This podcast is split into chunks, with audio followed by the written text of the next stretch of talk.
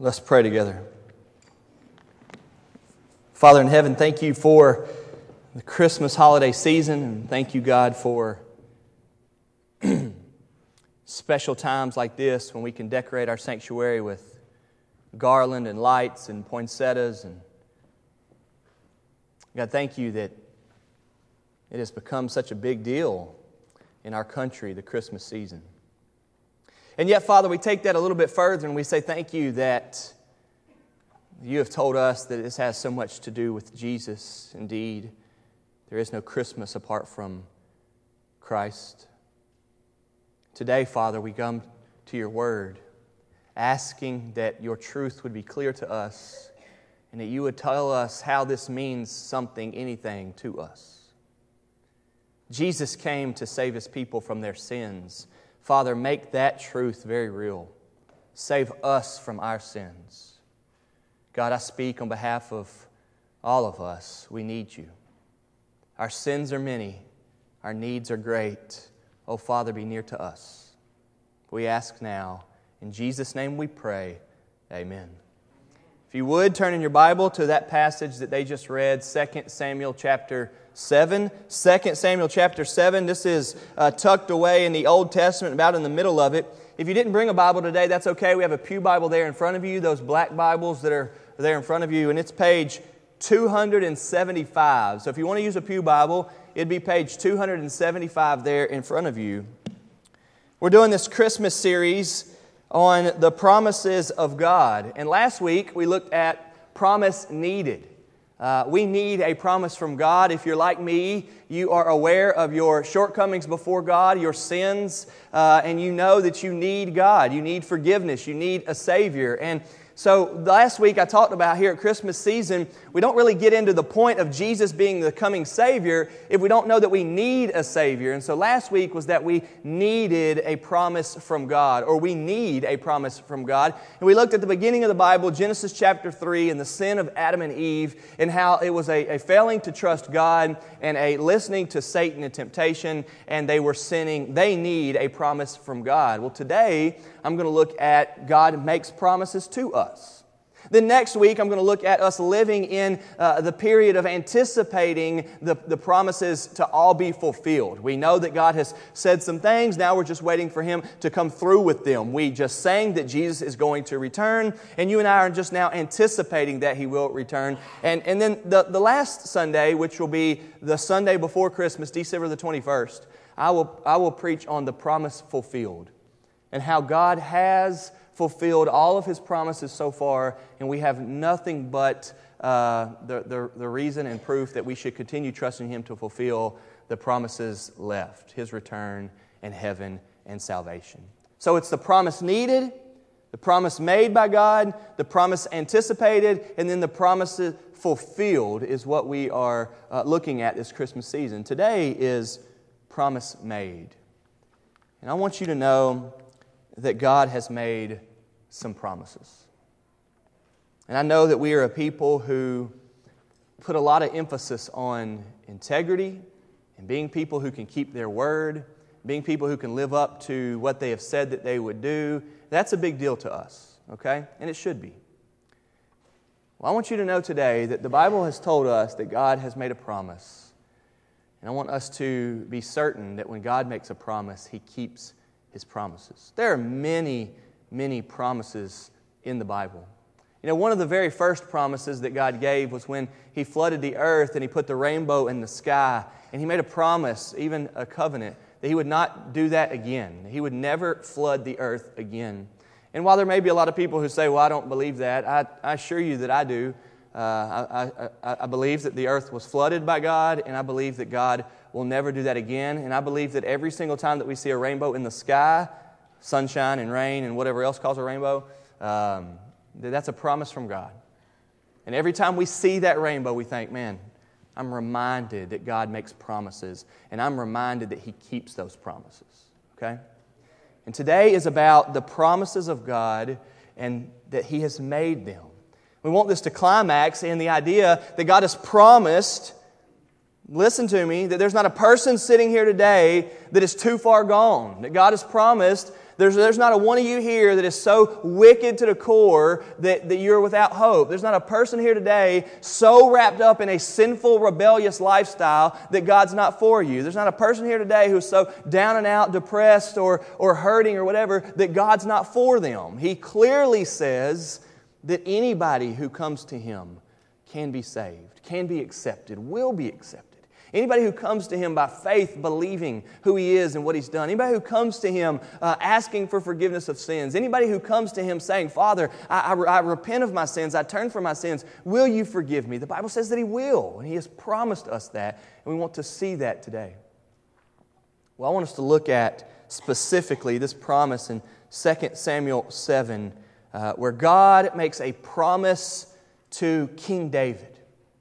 Many of y'all know of King David, and David is what we know to have been the best king in the Bible. He is a hero in many of ways. But in 2 Samuel chapter 7, I want us to look at this promise that's in verse 16, if you'll look at verse 16. And then from there, I want to go back a little bit and just kind of tell you the story of David to see where this will take us to.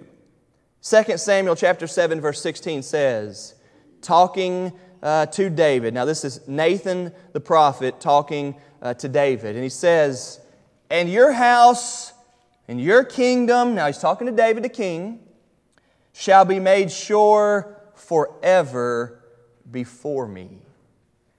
Your throne shall be established forever. What a promise. God, speaking through Nathan, tells King David that your house and your throne, your kingdom, will be forever. Nathan died. Nathan, I mean, David, David died. David's dead. David's not living on earth right now, but his throne is. And his throne will be. And his throne always will be forever. What in the world does that mean? That's a promise from God, and I hope to explain it today. Let me tell you the story. God created people, you, me, Adam and Eve, everybody, so that we would love Him. That's His whole purpose. He created us that we would love Him and worship Him. We just read that in the call to worship, or in the New Testament reading that Brian read, that said, Here's the greatest commandment of the whole thing love God with all your heart, mind, soul, body, and strength. That's what the whole Bible's about. I know there's a lot of people out in the world that want to tell you that the Bible's confusing, but really, if you were to close it and just say, What's this about? It's going to be about this. You are to be loving God with your whole heart. You're to be loving people the way you would love yourself. You can't do that well. You know that. You fall short of that. So you need somebody to forgive forgive you of your sins and bring you back to loving God. And that's what Jesus has done. That's what the whole Bible's about. And it's very thorough in explaining all of that, okay? So God made us that we would love Him, that we would be worshiping Him. And yet, while we may do it sometimes and we're focused on that, sometimes we don't at times too. And that's called sin. We fall short of that. Well, in making His people, He sets them up into a kingdom or, or, into, a, or into a nation of people and he says, I'll, I'll be your king, I, I'll lead you. God is going to reign over his people, and who's better for us than God? Uh, and so God's going to lead his people. But then the people of God get a little bit rebellious and frustrated, and they tell God, We don't like you being our king. We, we don't, it doesn't seem to work for us, and, and, and we, we're not like the other nations that are around us that we seem to be going against. We want our own king, God. And God says, No, you don't. You don't want a king. It, it, let me be your king. I know best. I'm better than any earthly king. Let me be your king. And they say, No, we want a king. We want a king like the other nations have a king. We want a king that, that wears a helmet, and we want a king that knows how to fight. We want a king that, that has a sword in his hand and rides on a horse that, that looks like this dominant king that we can look at and say, That's our king. God says, Okay, you want a king? I'll give you a king. So God gives them King Saul, and he's the first king. And Saul starts off awesome. You think Saul's going to be this great king, and they're excited about it. The Bible says that he's big and tall and handsome, and he was this great leader. But Saul fell, fell into pride, lost his integrity.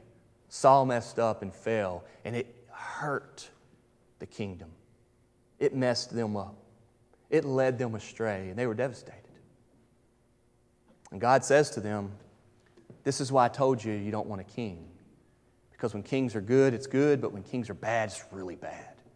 And now your leader that y'all put all your stock in has let you down and disappointed you. And they realize, wow, we, we weren't right in what we thought. We thought we wanted a king, but it didn't work out for us. But then it comes time to get another king. And God's going to send them a good king. And God sends Samuel to Jesse's house because God says the king is there. He tells Samuel to go to Jesse's house and to pick out, uh, to pick out a king. If you look in, just turn back a little bit to 1 Samuel chapter 16. 1 Samuel is the book before 2 Samuel. So if you'll turn back a little bit to just chapter 16, you'll see this story.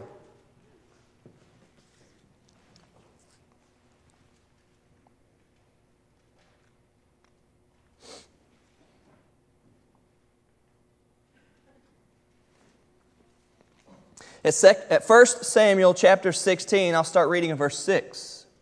Remember, Samuel has come to the house of Jesse. It says, When they came, he looked on Eliab and thought, Surely the, Lord, the Lord's anointed is before him. Let me tell you who Eliab. Eliab is, is Jesse's oldest son. So when he goes to the house looking for this next king, he thinks, okay, uh, Jesse, I'm looking for a son. Uh, which one of your sons? Because I'm here to, to pick out a king. And he, and he shows him Eliab. And, and Samuel even says, man, surely this is him. This is the, the oldest of the sons, maybe the biggest, the strongest, the most successful, the smartest. He looks at him, but verse 7 says, the Lord said to Samuel, do not look on his appearance or on the height of his stature, because I have rejected him. For the Lord sees not as man sees. Man looks on the outward appearance, but the Lord looks on the heart. I want to ask you if you know that today. God is not looking for you to be the biggest or the best, and God is not looking for you to be the most handsome or the smartest. God's not looking for that at all. The Bible says it right here. God's looking on the inside of us at our heart. Not only does that go for your performance, but that goes on your love for God. Can I remind you here today that we are working as hard as we possibly could to communicate to you that you being a worshiper of God and a follower of Jesus has, has very little to do with the what you're doing in the sense of going to church, not going to church, reading your Bible, not reading your Bible, uh, caring for people or not caring for people. Okay? I'm the pastor of the church, very religious man, but I want you to hear that. Being here does not necessarily speak anything to where your heart is. Helping people at Christmas time does not necessarily speak anything to where your heart is. And the Bible is teaching us right here today that God is not looking on the outside that you're a fine Christian God lover simply because you're here. He's not. God looks on the inside. God is looking at your heart. God doesn't look at the what near as much as He's looking at the why. Why are you here? Why do you do what you do? Why do you want to care for the needy? Why do you want to be a giver? Why do you worship me? Those sort of things. And that's what he's teaching here. Samuel walks up and thinks, man, that guy surely is to be the next king. He's a stud. God says, no, I'm rejecting him. I don't see as man sees. Man looks on the outward, but I look on the heart. Verse 8 Then Jesse called Abinadab and made him pass before Samuel, and he said, Neither has the Lord chosen this one. Then Jesse made Shammah pass by, and he said, Neither has the Lord chosen this one. And Jesse made seven of his sons pass before Samuel, seven of them. And Samuel said to Jesse, The Lord has not chosen these. So he sent him there to pick out the king, and he goes through seven of the man's sons, Jesse's sons, doesn't find one. So Samuel's thinking, I'm confused now. Verse 11 Then Samuel said to Jesse, Are, are all your sons here? Jesse said, Well, there's one more. He's the youngest, but he's out keeping the sheep. Samuel said to Jesse, Send and get him, for we will not sit down until he comes here. We'll wait. Verse 12. And he sent and brought him in. I love this sentence. Now he was ruddy, had beautiful eyes and was handsome. And the Lord said, Arise, anoint him, for this is he. Then Samuel took the horn of oil and anointed him in the midst of his brothers. And the Spirit of the Lord rushed upon David from that day forward. And Samuel rose up and went to Ramah. And next thing you know, we have the one identified that is to be the next king of the people of God. Now, this is a long time ago uh, in history. But we have David. And we see here God choosing David, not at all because he was the biggest, he was the youngest of, of, of eight. The youngest of eight brothers he was. He didn't look at all like that's going to be the one that I'm going to use to go and establish the kingdom that would represent the people of God on earth, to, to point out the glory of God on earth. Yet that's who God chose. Can you be reminded here this Christmas season? That's not in the what, but it's in the why, and that God sees the heart. And I want to challenge you that as a human being, and then thinking of your relationship with God, would you be most concerned with not what you're doing, but the why? And would you be honest enough to say, Where's my heart? Has God forgiven me of my sins? Have I trusted Him to forgive me of my sins? Oh, the strength that there is for your family and for our community when we become people who are most concerned with our own hearts. May we truly be good hearted people, not because we're originally good hearted people, but because God has caused us to reflect on our hearts and then turn to Him to be forgiven of our sins. So David starts to live as a king. I write in our Advent devotional David was the underdog in the household of Jesse. When the Lord sent Samuel to Jesse's house to find the next king, there were seven sons that seemed to look like a king, but God did not choose any of them. Then Samuel asked Jesse if that was all of his sons. Jesse told him he had one more. This son was the smallest and the youngest. He was outside tending to the sheep. This was David. This was God's man. This was Israel's next king. And David turned out to be a good king. He served God and he served his people well. He served them for 40 years. He reigned on the throne for 40 years. But just like all leaders, listen to me, just like all leaders, David's time came to an end. And what would this mean for God's people? And what would come next? And so we pick back up at our passage we started with in 2 Samuel 7. It's a book later. And here's what we've got. And there needs to be a house for God. Up until this point, there wasn't a, there wasn't a central place where was the dwelling place of God where people could go to worship. And so David says that he's going to build God a house. That was one of David's promises, that David's going to build God a house. And David's going to make a house where God would dwell, and people could know that God's there in that house, and people could go there to worship God. And David said he was going to do that. The next thing you know, it kind of comes towards the end of David's life, and David hasn't kept his promises.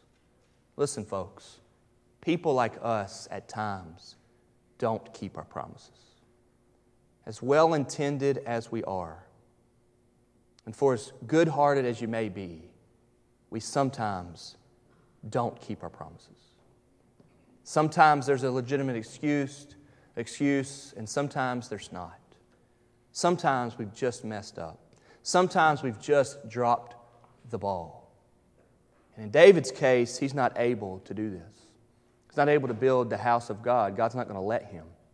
And so they begin to wonder what's going to happen. And you pick back up at 2 Samuel chapter 7, and you're wondering what's this going to mean for the, for the people. And then that's when Nathan comes and starts speaking to David and says he's not. But in verse 12, this is exactly the passage that Jake read. It says, When your days are fulfilled and you lie down with your fathers. In other words, David, when you're done, when your reign is over and you're done and you lie down to die, I will raise up your offspring after you, who shall come from your body, and I will establish his kingdom. He shall build a house for my name, and I will establish the throne of his kingdom forever. Jump down to verse 16. And your house and your kingdom shall be made sure forever before me. Your throne shall be established forever. There's that promise from God that we started with. God now makes a promise to David in the midst of David not keeping his promises, a promise that David is supposed to think yes to. Yes. And you and I read that and we're like, well, what exactly does this mean? David dies and they get another king and that king dies, and they get another king, and next thing you know, we're going through all these kings, but they're all dying, and it's hardly that the throne is established forever, and, and yet that's just for a little bit. And then what's it going to mean that this happens forever, like even till now, even though that's been a long time, even till now? Well, now I ask you to turn over in your Bibles to the New Testament to the book of Luke. Luke chapter 1. Luke chapter 1.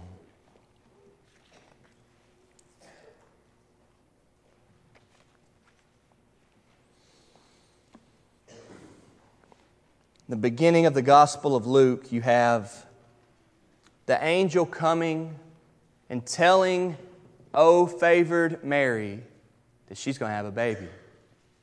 I know you know what Christmas is about. The Virgin Mary had a baby boy. That's Jesus.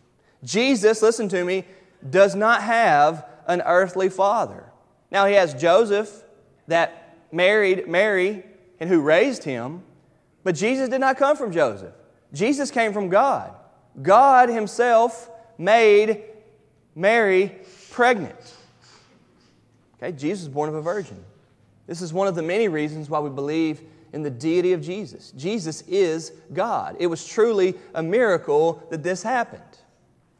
Well, at Luke chapter 1, verse 26, the angel shows up. In the sixth month, the angel Gabriel was sent from God to a city of Galilee named Nazareth to a virgin betrothed to a man whose name was Joseph of the house of David.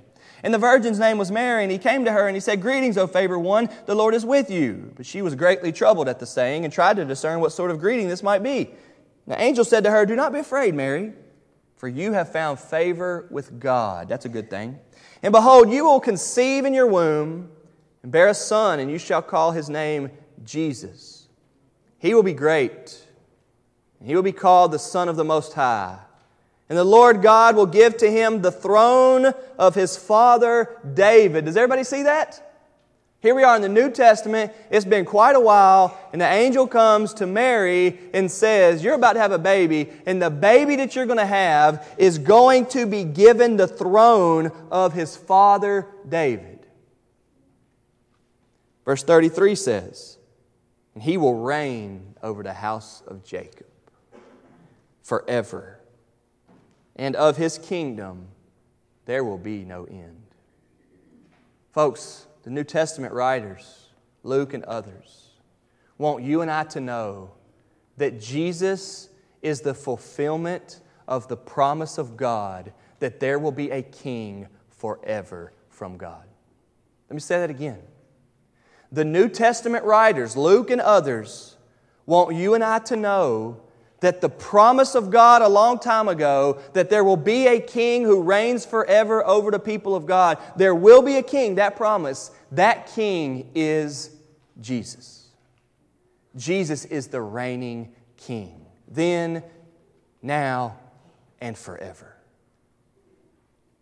Last week I talked about the promise needed. Adam and Eve desperately needed God to forgive them of their sins. You and I desperately need God to forgive us of our sins. There is no hope apart from God forgiving us. There is no, I hope I did well enough when we stand before God in judgment. But I'm here to tell you that the promises of God do find their answers in Jesus, and the hope that we need is available through God's promises. In Luke chapter 1, we have the angel telling Mary, This child that you're going to have will be on the throne. He will reign and he will have a kingdom. Very much so. Three strong words throne, reign, and kingdom. And Jesus is the fulfillment of those things that we knew all so well there in the Old Testament, in 1 Samuel and in 2 Samuel. God speaks to King David through the mouth of Nathan the prophet. The context is about building a house for God. It's been a while since God has had a house to dwell in. The people of Israel had been on the move continuously, and God was dwelling in a tent. But God would tell David that he is not the one to build the house. God goes on to tell David that he will do it himself. God will build the house. God will establish the throne. God is making his covenant, his promise to David in this way. And your house and your kingdom shall be made sure forever before me. Your throne shall be established forever. Listen to this, folks. This promise means everything to us. As I've said already, a promise is a commitment by someone to do something. God's promises, listen, are the difference in your life between life and death, heaven and hell, peace and turmoil, joy and misery, forgiveness and condemnation. And when God saves somebody, he puts, he puts our faith and our trust in Jesus that He will save us and He will be a good God and King to us forever. And we need that promise to be true. And we as Christians believe that promise to be true. God's promise in 2 Samuel 7 is that David's throne and reign will last forever. and that is what we are trusting in. Jesus is the fulfillment of this promise. Jesus is the king from David's line that will reign forever. Christ's reign will conclude human history.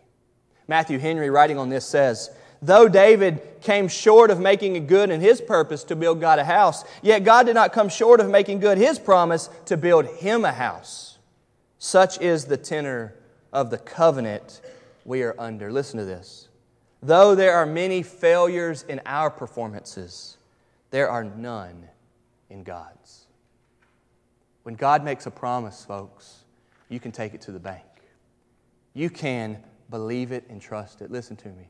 When God makes a promise, you can turn from your sins, run to Him, surrender, and put your entire life on it. That's what the worship of God is inside of Christianity Christ as Lord and us following. Matthew Henry goes on to write Other crowns do not endure to every generation, but Christ does. Other crowns do not endure to every generation, but Christ does. I want to ask you here today if you know Christ to be a king.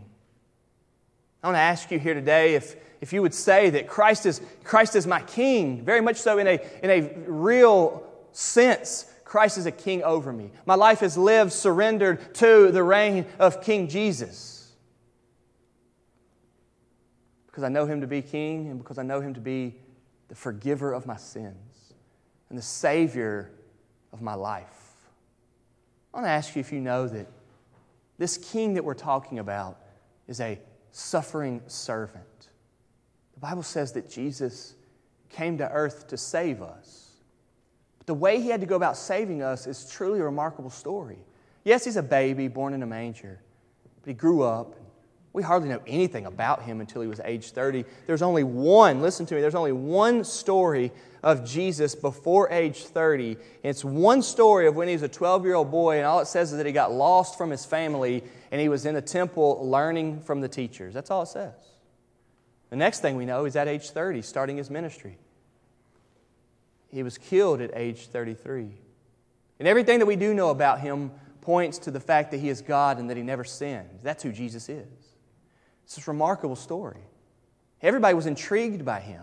There's something special about him. Jesus never sinned and he loved people. And even, even like the major outcasts, even people that were like real drug addicts, and even people who were messed up in all types of sexual morality. I'm talking about real things. Women who had been with a different man every day. Men who constantly were using people and using money and using drugs and using women and, and that sort of. Jesus was with those people.